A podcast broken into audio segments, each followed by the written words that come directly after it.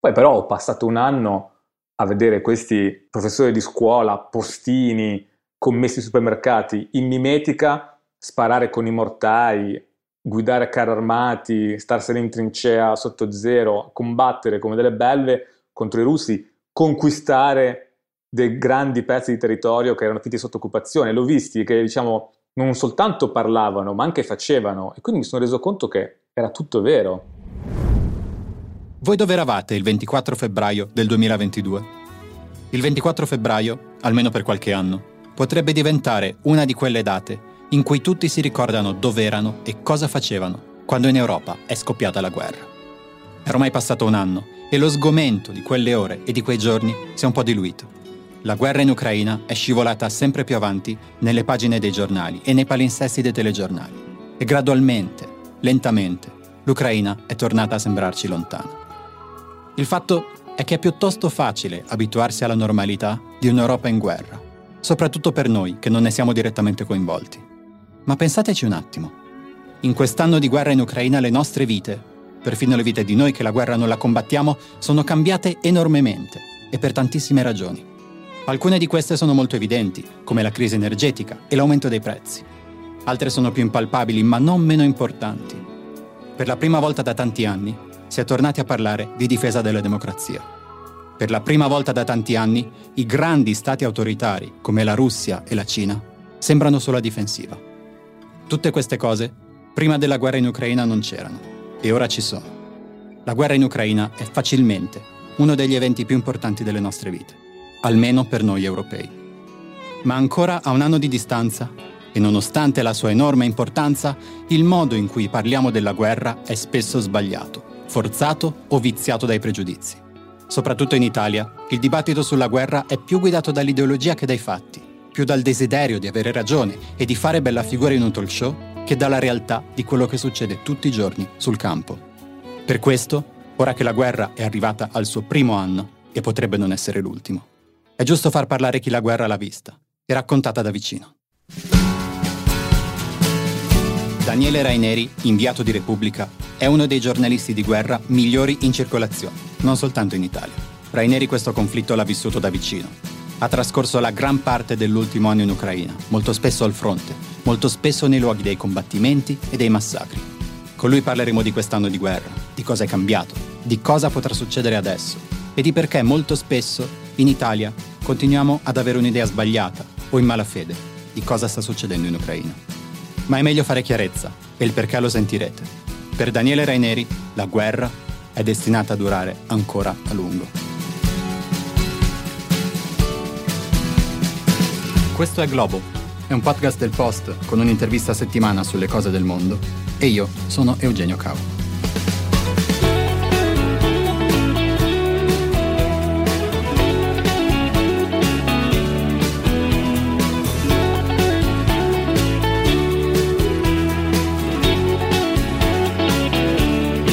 Daniele Raineri, benvenuto.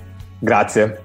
Vorrei iniziare questa conversazione cercando di riannodare un po' i fili di quello che sta succedendo in Ucraina, perché ho l'impressione che negli ultimi mesi, man mano che l'Ucraina scivolava in avanti nella paginazione dei giornali e nelle scalette dei telegiornali, e man mano che i siti di informazione ne trattavano sempre un po' meno, si sia un po' diffusa l'impressione che in Ucraina stia succedendo poco. In realtà stanno succedendo un sacco di cose e è in corso peraltro una offensiva da parte della Russia, benché ci sia un po' di discussione sul fatto che si possa parlare di offensiva oppure no. Voglio chiederti, potresti farci un riassunto delle ultime puntate per aiutare chi magari si è perso qualcosa a riannodare i fili? Ma ah, sì, allora in realtà partirei dall'inizio. La fase prima è la cosiddetta guerra dei tre giorni, ossia questa guerra lampo che Putin ha lanciato per prendersi l'Ucraina nel giro di 72 ore gli ufficiali russi avevano l'ordine di portarsi dietro la divisa da parata nei bagagli per partecipare alla grande sfilata a Kiev. Ecco, per capire cosa succede oggi in Ucraina, bisogna ricordarsi quella guerra dei tre giorni. È fallita, è finita con una ritirata umiliante di Putin. I soldati che volevano prendere Kiev sono stati costretti a ritornare verso nord, verso il confine della Bielorussia e della Russia. E da lì abbiamo visto un tentativo continuo da parte della Russia di recuperare quello smacco iniziale, quella grande disfatta iniziale. La storia, visto che adesso è l'anniversario, degli altri 362 giorni di guerra in Ucraina è la storia della Russia che cerca di rimediare, che prende coscienza del fatto che l'Ucraina non era quel boccone facile che immaginava Putin eh, rinchiuso nel Cremlino, è il tentativo costante di rimediare a quella disfatta iniziale. E però cosa succede? Che più i russi tentano di rimediare quell'errore iniziale e più affondano nelle sabbie mobili e più si rendono conto che quell'obiettivo non è più raggiungibile. Anche loro hanno cambiato decisamente obiettivo in, in questo conflitto. L'invasione non funziona, La, l'Ucraina non può essere presa, è troppo difficile, è troppo grande, richiede troppe risorse. Quindi in questo momento siamo bloccati in questa situazione. La Russia tenta su tutti i fronti, diciamo, di prendere quello che può, di avanzare di pochi chilometri, di sfasciare l'Ucraina, perché poi adesso questo è il nuovo obiettivo. L'Ucraina, nella sua solita modalità di difesa attiva, nel senso che loro si difendono e cercano di riguadagnare i territori sotto occupazione. Questa, diciamo, questa è la guerra raccontata in, in un minuto. A proposito di raccontare la guerra, tu sei probabilmente il giornalista italiano che ha trascorso più giorni in Ucraina nell'ultimo anno. Ora non, non, stiamo a fare i conti, diciamo che sei uno dei giornalisti italiani che ha trascorso più giorni in Ucraina nell'ultimo anno. E vorrei approfittare un po' di questa tua esperienza per raccontare questo anno di guerra dal punto di vista di una persona che l'ha vissuta in prima persona. Tu sei un reporter di guerra, fra le altre cose, sei stato in Iraq, in Afghanistan, in Libia, in Siria, per citarne alcune. Ma qualche giorno fa, quando ci siamo sentiti per organizzare questa conversazione, mi hai detto che questa è una guerra differente da tutte le altre. Cosa significa? A meno che non ci siano giornalisti che hanno seguito la seconda guerra mondiale ancora in circolazione, ma dubito, è una guerra che nessuno aveva seguito così prima. Nelle guerre in Iraq o in Siria o in Libia, negli altri scenari, il problema è che non ti potevi fidare della popolazione locale, avevi sempre, diciamo, c'era sempre quest'ansia di, di tradimento, non, mh, avevi paura di essere venduto, il nemico, diciamo, era nascosto in mezzo alla popolazione, spesso non c'era una linea di confine precisa. La, la sensazione era quello che il nemico infestasse come una piaga questi, questi territori nell'invasione dell'Ucraina da parte della Russia, tu hai di fronte il macchinario da guerra russo lanciato alla massima potenza. I russi lungo la linea del fronte sparano 60.000 colpi d'artiglieria al giorno, c'è questa fascia, diciamo, di 15-20 chilometri e se tu vai a lavorare lì hai sempre la consapevolezza che da qualche parte c'è una batteria russa, c'è un artigliere russo che sta mirando senza vedere contro delle coordinate. Per lui sono delle coordinate sulla mappa, e però magari è il posto dove, dove sei tu. E tu senti continuamente questi colpi d'artiglieria, alcuni più lontani, alcuni più vicini, sai che è come una battaglia navale, come essere, diciamo, sui quadretti, eh, sulle caselle. Alcune saranno colpite, altre saranno risparmiate per oggi, poi domani sarà il contrario, nel senso le caselle che magari sono scampate invece saranno colpite, saranno distrutte. E quindi tu vivi con la consapevolezza costante che da un momento all'altro possono cominciare colpi d'artiglieria sulle posizioni dove, dove sei tu. Questa è diciamo, una cosa molto diversa dalle guerre in Afghanistan o in Libia o in Siria. Non c'era questa potenza di fuoco, non c'era questo sentirsi nudi tutto, tutto il tempo e vulnerabili.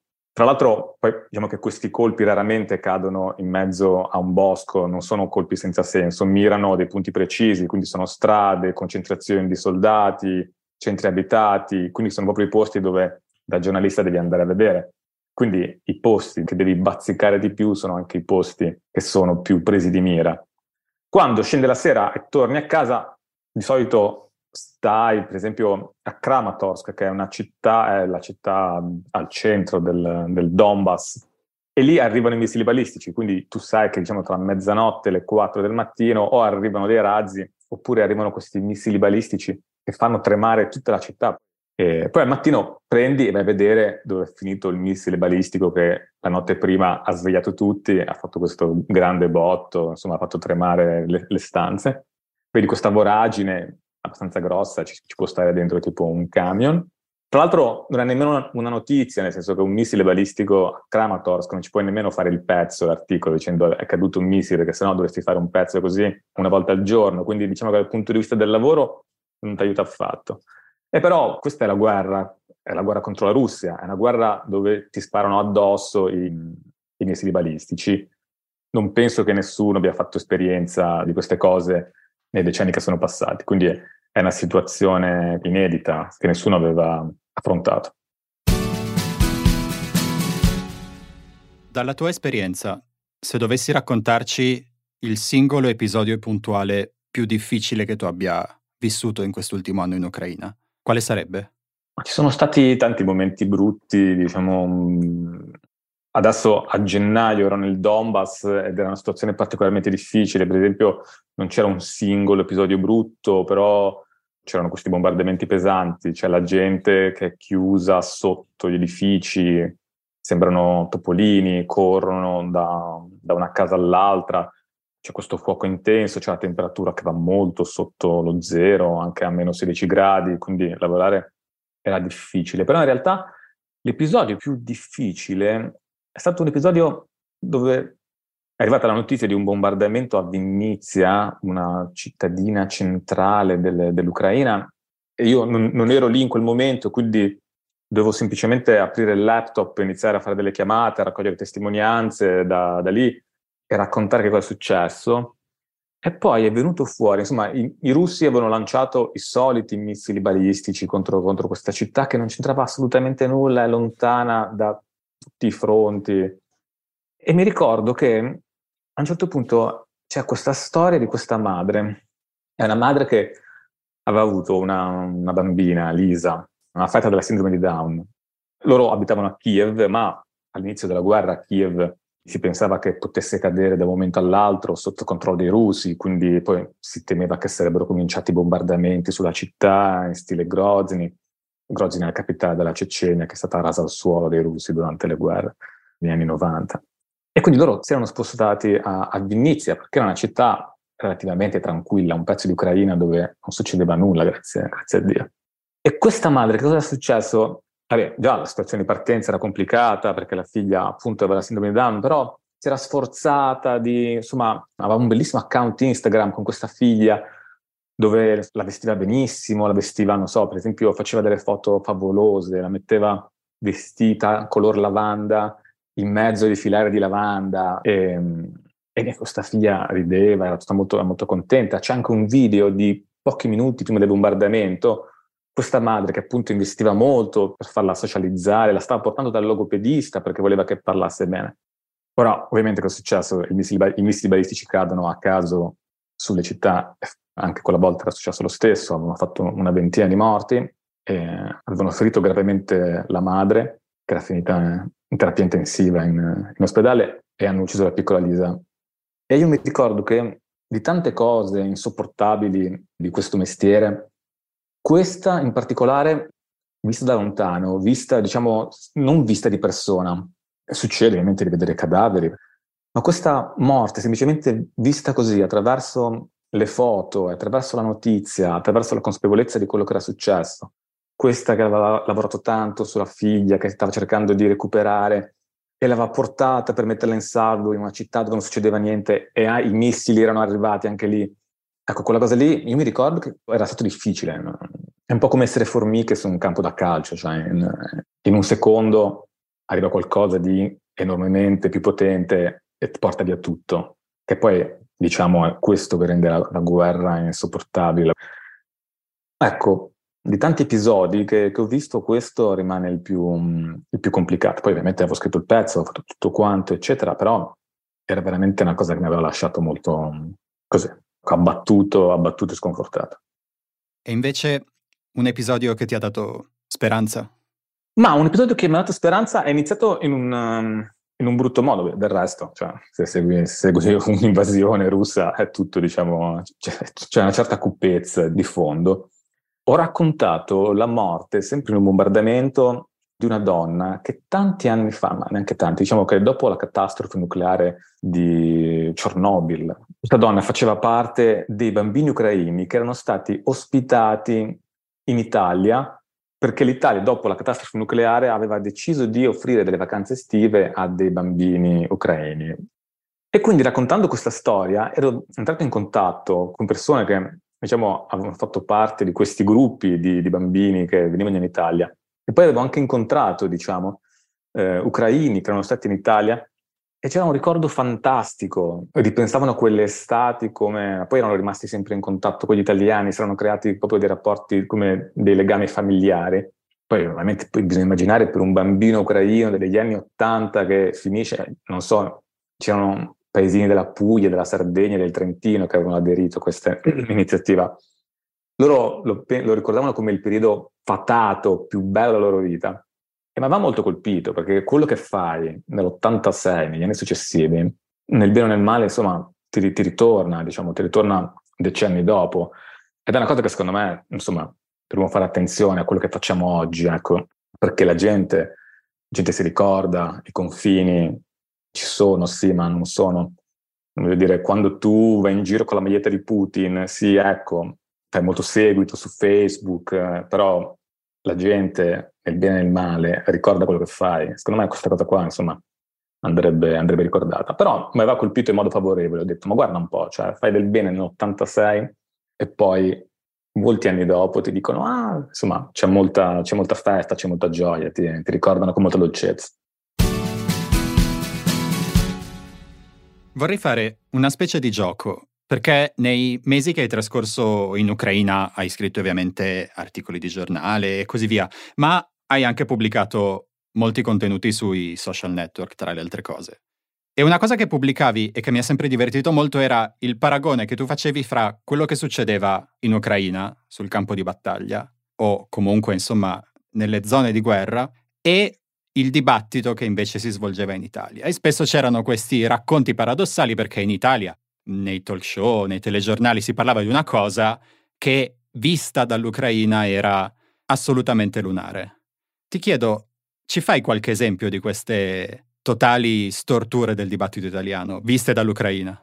Allora, la struttura più grande secondo me riguarda Zelensky, il presidente del, dell'Ucraina. Zelensky è considerato in Italia come un guerrafondaio che trascina in guerra popolo, il popolo ucraino quando in realtà è l'esatto, l'esatto opposto, l'esatto contrario, nel senso che Zelensky, che è stato eletto, diciamo, anche con il mandato moderato di trattare, di, di negoziare con, con i russi, Zelensky in realtà ha il mandato preciso da parte della popolazione di resistere all'invasione russa in tutti i modi possibili e se non facesse così, ma sarebbe sostituito, ma sarebbe cacciato. Io ho sentito, insomma, ho parlato in questo anno ucraino, ho parlato con, non so, forse migliaia di ucraini, non con tutti ho parlato di questo aspetto, però la risposta più comune era che se Zelensky avesse negoziato una resa, una capitolazione, sarebbe successa un'altra Maidan, ossia la gente si sarebbe ribellata di nuovo, avrebbe cacciato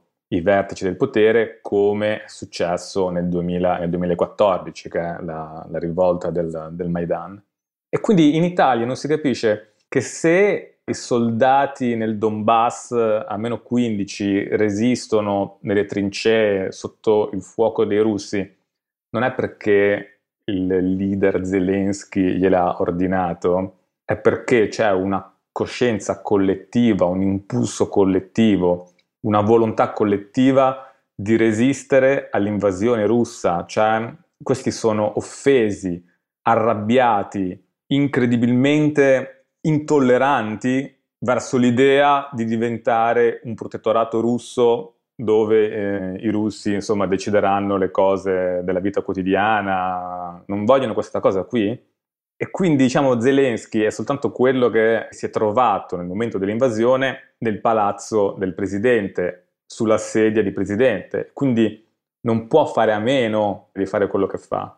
Ma questa idea tutta italiana o meglio che in Italia ho sentito spesso che sia, ah certo che questo Zelensky, se non ci fosse lui ci sarebbe la guerra, è totalmente così, è proprio lunare, è una cosa pazza. Se non ci fosse Zelensky, ci sarebbe qualcun altro, avrebbe lo stesso mandato, resistere a tutti i costi. Zelensky lo sta facendo bene. Tra l'altro è un argomento che mh, mm, va molto bene con la propaganda russa, per cui la guerra in realtà è tutta una invenzione di Biden e di Zelensky, ma ancora una volta questi vogliono resistere perché vogliono resistere, perché non tollerano l'idea di essere invasi dai russi. Se Biden manda armi, molto bene, le prendono, di sicuro non, non le respingono. Se c'è Zelensky, che è un comunicatore efficace, che va in giro, che sa come trattare, che sa come, diciamo, insomma, raccogliere consensi nella comunità internazionale, molto bene, sta facendo il suo lavoro. Io parlavo con degli ucraini che mi mostravano il coltello e mi dicevano, io se vedo un russo lo sgozzo.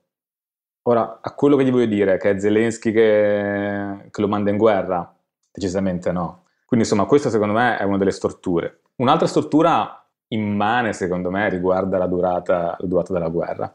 C'è questa idea in Italia su come finisce la guerra, sulla capacità di ritornare allo status precedente. C'è questa idea in Italia che se la guerra finisse adesso, ah bene, siamo tutti contenti, si ritorna, si ritorna come prima. No, è cambiato tutto, è cambiato tutto. Mi ricorda la vecchia barzelletta sull'entropia, ossia che se fai bollire un acquario lo trasformi in una zuppa di pesce, ma se lo fai raffreddare non ritorna a essere un acquario. Ecco, è la stessa cosa non si torna più al prima, non si torna più al prima, gli ucraini non si fideranno mai più dei russi. Se anche i cannoni in questo momento smettessero di sparare, rimarrebbe una pace tesissima armata, una tregua armata come fra Corea del Sud e Corea del Nord, un confine super militarizzato e i due che si guardano in cagnesco da una parte e dall'altra, pronti al minimo rumore a ricominciare a sparare con i cannoni, con i missili balistici e con tutto il resto. Questi non si fidano di più, è come se si è rotta quella, quella possibilità, quella capacità di intendersi di nuovo. Ci saranno, speriamo, tregue, sarà il fuoco, ma questa è una questione che si trascinerà per decenni. Non, ah, dovrebbero negoziare e tornare alla pace. Questi sono stati attaccati, traditi. Fino a un secondo prima la Russia diceva no, no, ma noi stiamo ammassando truppe soltanto per un'esercitazione, hanno perso qualsiasi credibilità. È come in un matrimonio scoprire che il marito o la moglie ti sta avvelenando, avvelenando la cena. Come fai a tornare alla situazione di prima? C'è qualcosa che no, è difficile poi arrivare a un compromesso. Cosa dici? Ah, però d'ora in poi non avvelenarmi, non mettermi più il veleno nella cena. Quando si parla appunto della fratellanza o dell'intesa tra Ucraina e Russia, del fatto che sono vicini, eh, si intendono, hanno una storia in comune. Quella roba lì è finita e secondo me in Italia non c'è la, la consapevolezza di questo. Si pensa che tutto possa tornare come prima in, nel, giro di, nel giro di poco. Stiamo parlando di decenni, di decenni per eh, anche la pace. Si può arrivare a un cessate il fuoco quest'anno? Speriamo, ma la pace vera ci sarà un 203 davanti, nel senso 2030 qualcosa, perché prima no. Sono tutte queste cose che ogni tanto mi fanno capire il divario tra quello che si pensa in Italia e quello che si vede in Ucraina, che è strano perché in realtà è la guerra più seguita della storia dell'uomo. A proposito di questo, è la guerra più seguita dall'uomo, ma quando mi hai chiesto l'episodio più difficile, io ti ho raccontato um, la, la, morte di Lisa, che è stata una cosa molto difficile. Ti vorrei citare anche questo. Una volta ero a Cherniv, Lì diciamo che non è difficile dal punto di vista umano, ma dal punto di vista di questo mestiere.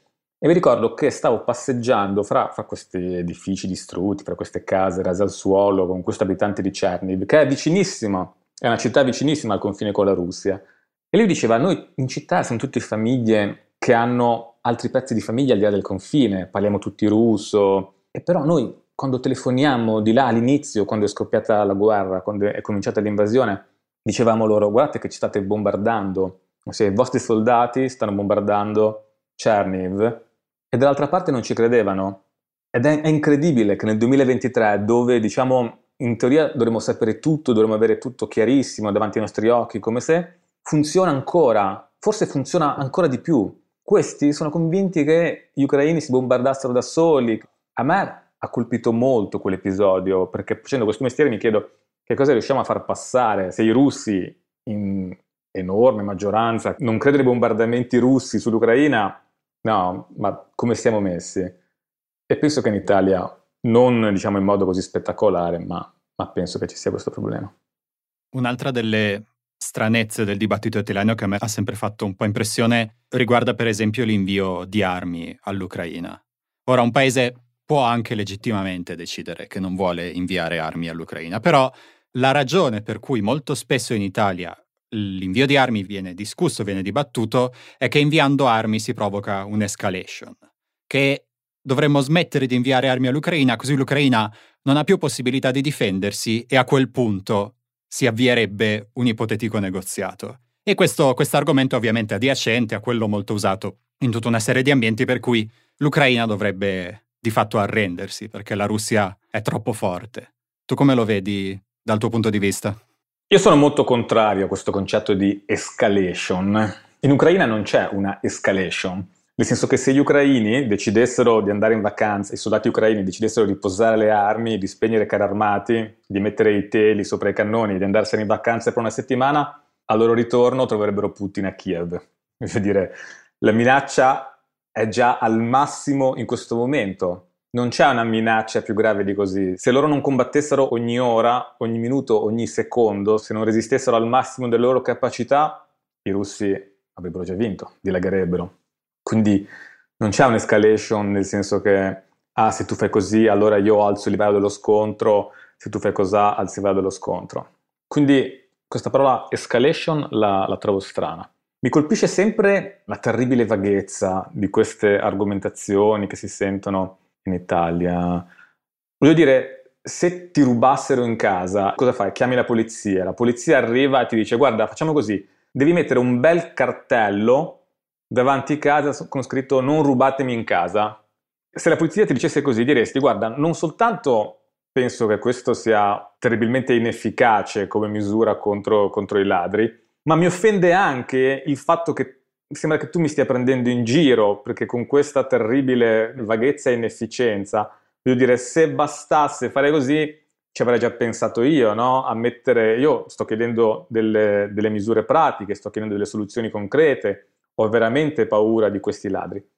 Ecco, io penso che sia la stessa cosa, diciamo, la discussione in corso fra eh, insomma, gli italiani che, che dicono mh, bisogna cercare il dialogo, bisogna cercare una soluzione pacifica e, e, gli ucraini. Ma certo che bisogna cercare il dialogo, certo, certo che bisogna trovare una soluzione pacifica, ma non basta mettere un cartello di fronte a casa con scritto non rubare per favore.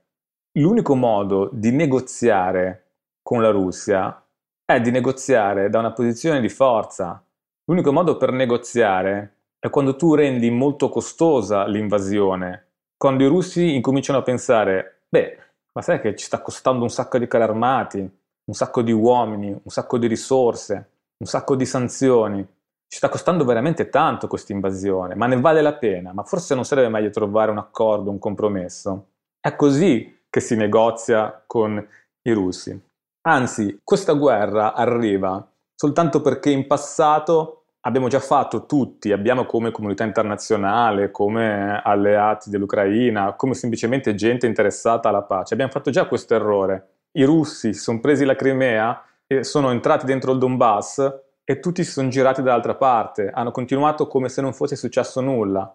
Ogni volta che tu, diciamo, ti mostri vulnerabile, ti mostri debole, incoraggi la Russia a fare il passo successivo. Bisogna capire questo semplice assunto per, eh, per guardare quello che succede in Ucraina e in, eh, in Russia. E il contrario è, come dicevano gli antichi romani, del resto si dispace un parabellum, se vuoi, se vuoi la pace preparati, preparati alla guerra, è negoziare dalla posizione di uno che dice facciamo la pace perché altrimenti sono in grado di resistere, di contrattaccare, sono in grado di farti pagare lacrime e sangue questa invasione. Il dibattito è questo. Se tu invece parti dicendo gli ucraini non, non, vanno aiutati, in realtà stai aiutando una parte sola, che è la Russia. Anche questa è una cosa che mi ha sempre stupito del dibattito in Italia. Cioè la gente pensa che senza le armi gli ucraini non combatterebbero, ma come dicevo prima, ho passato i primi due mesi dell'invasione a fare questa domanda e chiedevo, caro ucraino, ma se tu fra un anno vedessi dei soldati russi passeggiare nella, nella strada sotto casa tua, se tu vedessi un soldato russo da solo, al buio, tu che cosa faresti? E questi mi rispondevano, io lo ammazzo, io gli sparo nella schiena, io... e tiravano fuori il coltello. Io pensavo, bah, mi sembra esagerato, sai, è facile dirlo a un giornalista internazionale che ti dice cosa fai, è facile fare i galletti.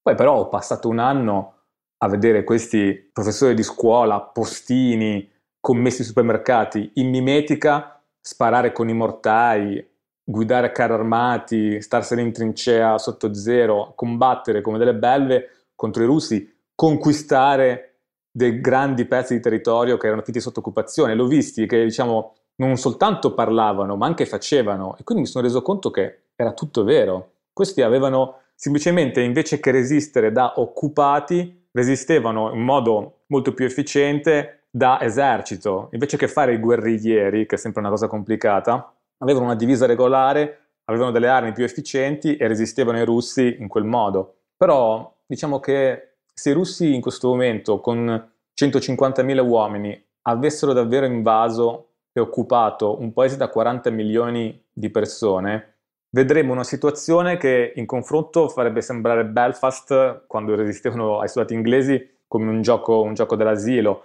sembrerebbe Baghdad con gli steroidi, sembrerebbe l'Afghanistan dei talebani moltiplicato per mille, perché i soldati ucraini semplicemente sarebbero tornati nelle loro case, avrebbero nascosto da qualche parte in una buca in un bosco il loro Kalashnikov e al primo momento avrebbero sparato ai posti di blocco russi, sparsi in un paese che è enorme, un paese che è enorme, non so come ai russi sia venuto in mente che potevano controllarlo. Quindi diciamo che anche questo pezzo del dibattito, secondo me, in Italia si è perso.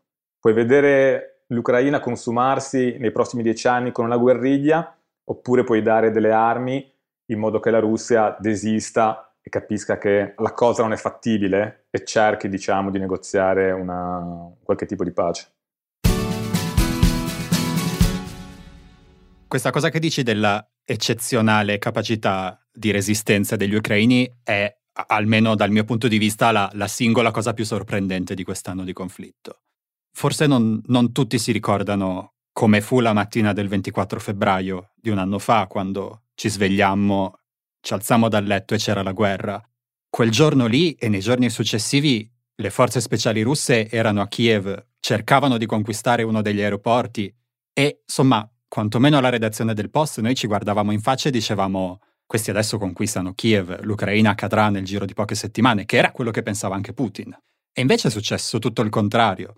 I russi sono stati sloggiati da Kiev, poi sono stati sloggiati dall'area attorno a Kiev, poi sono stati sloggiati da Kharkiv e come dici tu, la guerra si è trasformata nel tentativo russo di sistemare questo gigantesco errore di valutazione che hanno fatto inizialmente. Questa capacità eccezionale di resistenza è inaspettata, sorprendente, come te la giustifichi?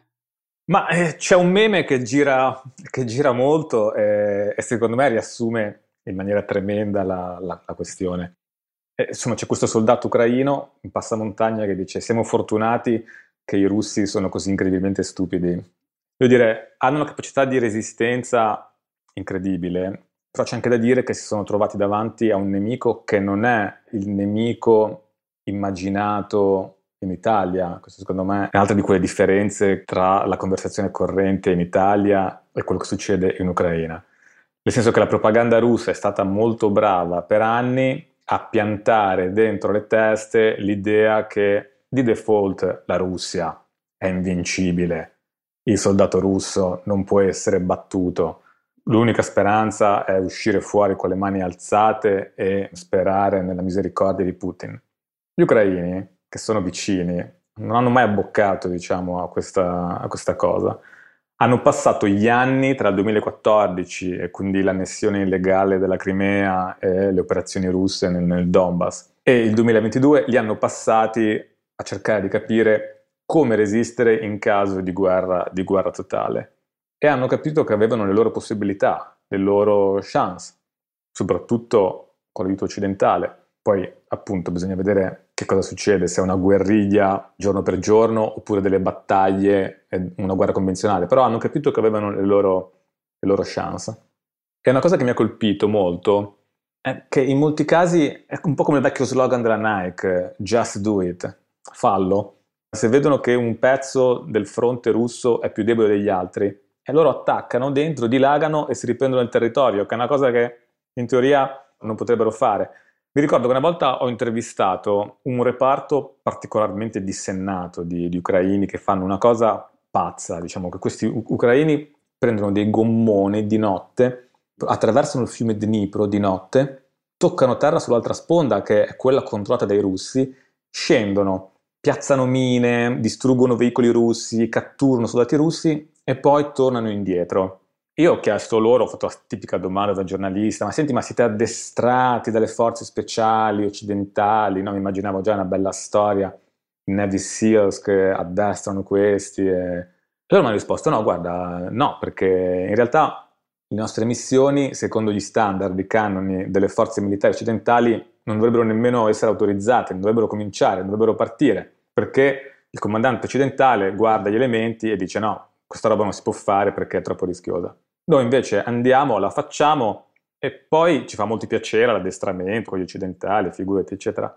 Però in realtà i nostri di 21 anni sono più addestrati a questo tipo di cose del militare, delle forze speciali occidentali, che non ha mai varcato di notte con un gommone il fiume Dnipro, non ha mai eluso la sorveglianza dei soldati russi, non è mai andato a piazzare una mina 3 km in profondità dall'altra parte, in territorio nemico, e poi è tornato indietro. Queste cose non, hanno, non le hanno fatte è un atteggiamento molto cocky, cioè, c'è una certa, una certa, arroganza, però eh, funziona così. Just do it, fallo, fallo e, vedi se, fallo e vedi se funziona. È un po' la storia di come hanno affondato la nave ammiraglia Moskva nel Mar Nero. In teoria è una cosa impensabile, però l'hanno, l'hanno fatta. Prima dicevi che l'obiettivo di Putin è diventato sfasciare l'Ucraina. Gli obiettivi di Putin sono cambiati molto nel corso di quest'anno. Inizialmente voleva conquistare rapidamente Kiev e installare un protettorato, poi si è passati alla conquista del Donbass. Adesso sembra che l'idea di Putin sia se io non potrò avere l'Ucraina, non la potrà avere nessun altro. È così? Allora, io ho parlato di strategia afghana. Perché strategia afghana? Perché a un certo punto in Afghanistan è successo? Che il governo di Kabul, senza gli alleati occidentali, è venuto giù nel giro di pochi, di pochi mesi.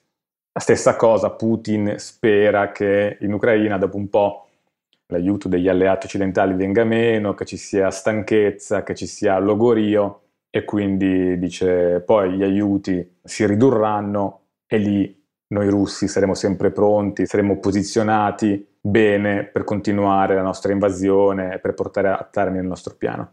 L'obiettivo, come, come si diceva, non è più la parata militare nel centro di Kiev con Putin che saluta le ali di folla festanti. L'obiettivo adesso è sfasciare l'Ucraina, farne, ridurla allo status di nazione mendicante con meno territorio di quanto ne avesse all'inizio dell'invasione, una specie di protettorato dell'Unione Europea che dipende dall'Unione Europea e dall'America per gli aiuti, per far funzionare la macchina statale, dove regna diciamo, un certo grado squalido e desolante di povertà e non ci sono investimenti perché si è sempre sotto la minaccia incombente dei russi, nessuno viene insomma, a lavorare perché prima dell'invasione l'Ucraina era uno stato sulla rampa di lancio come un razzo, nel senso tutti gli indicatori andavano bene, stava veramente modernizzandosi. E Putin la vuole rendere uno stato sfasciato, uno Stato mendicante, e poi dire agli altri Stati nell'area, vedete cosa succede? Come dire, a non allinearsi a quello che dice la Russia? Finite come l'Ucraina, che certo ha fatto un anno di guerra con tutte le armi americane, della Nato, molto ben combattuta, però adesso è lì col cappello in mano che deve chiedere miliardi di aiuti, di finanziamenti. Ecco, vuole che si arrivi a questa situazione voglio dire, è una cosa abbastanza chiara. Del resto, con i missili balistici, invece che mirare contro le caserme, i russi mirano alle centrali elettriche. Appunto, vogliono creare uno stato dove c'è una crisi umanitaria permanente, ondate di rifugiati che vanno verso la Polonia, verso gli altri, vogliono creare una stanchezza, un, uno stato spettrale.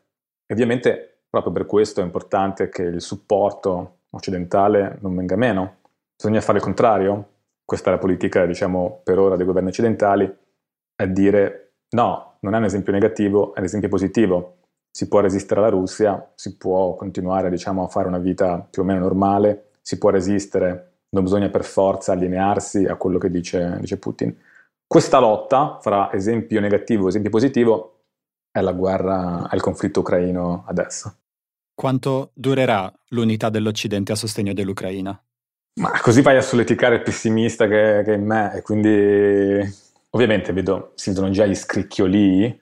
Diciamo che la storia di quest'anno è anche la storia di questa unità che scricchiola, che mostra delle crepe, che insomma che sembra lì lì per non reggere allo sforzo e che poi invece all'ultimo minuto si salva. È un po' come quando si sente il cancelliere tedesco Scholz dire chi ha carri armati adesso li deve inviare, che fa ridere visto che per un po' c'è stato il dibattito su ma perché la Germania non invia carri armati, insomma era sembrato soprattutto diciamo sui giornali che la Germania fosse riluttante, invece adesso dice chi ha, chi ha carri armati li, li invii. Quindi c'è questo, c'è questo, pessimismo, del resto le guerre vanno affrontate sempre con una salutarissima dose di, di pessimismo, però tutto sommato se reggesse ancora qualche anno direi che è fatta. L'ostacolo più grosso ovviamente sono le elezioni americane del 2024, perché c'è un'ala pazzoide dei repubblicani che è, praticamente dice le stesse cose che dice la propaganda russa, ha le stesse posizioni di Putin. E se quest'ala pazzoide fosse rappresentata alla Casa Bianca, gli ucraini non avrebbero più alcun aiuto da parte degli Stati Uniti e quindi sarebbe molto difficile per loro stanno cercando di accaparrarsi il più grande numero di aiuti militari possibile prima del 2024. Stando anche informazioni che ho diciamo, da, dal terreno dell'Ucraina, stanno cercando anche di replicare le armi occidentali, per cui per diventare meno dipendenti dagli aiuti, dagli aiuti internazionali. E così si va avanti e si vede cosa succederà l'anno prossimo. Prima di arrivare ai consigli, vi ricordo che la mail di Globo è globo.it vi ricordo anche che se ascoltate Globo sull'app del Post, su Spotify, su Apple Podcast o su qualunque altra app potete cliccare sulla campanella o attivare le notifiche per riceverne una ogni mercoledì quando esce Globo. E adesso Daniele Raineri ti chiedo tre consigli, libri, film, serie tv, altri podcast che ti hanno ispirato e che vorresti suggerire. Ma um, di libri a me piace molto, ma per ragioni così lavorative, I ferri del mestiere di Fruttero Lucentini. Una serie di pezzi che hanno scritto e poi raccolto in, in questo volume che ha a che fare diciamo con lo scrivere. A me piace molto perché il tema di tutto il libro sotto sotto è il non essere presuntuosi, non essere arroganti quando si scrive, il semplicemente limitarsi a scrivere senza chissà quali velleità o quali ambizioni. Scrivi tranquillo, non, non esagerare, non cercare di sembrare più di quello che sei tutto fatto con molta, insomma, è fatto con ironia, ehm, è scritto in modo molto scorrevole, però non so, mi sembra un buon consiglio, un po' perché riguarda appunto lo scrivere, il giornalismo, ma riguarda chiunque ascolterà questo episodio di Globo.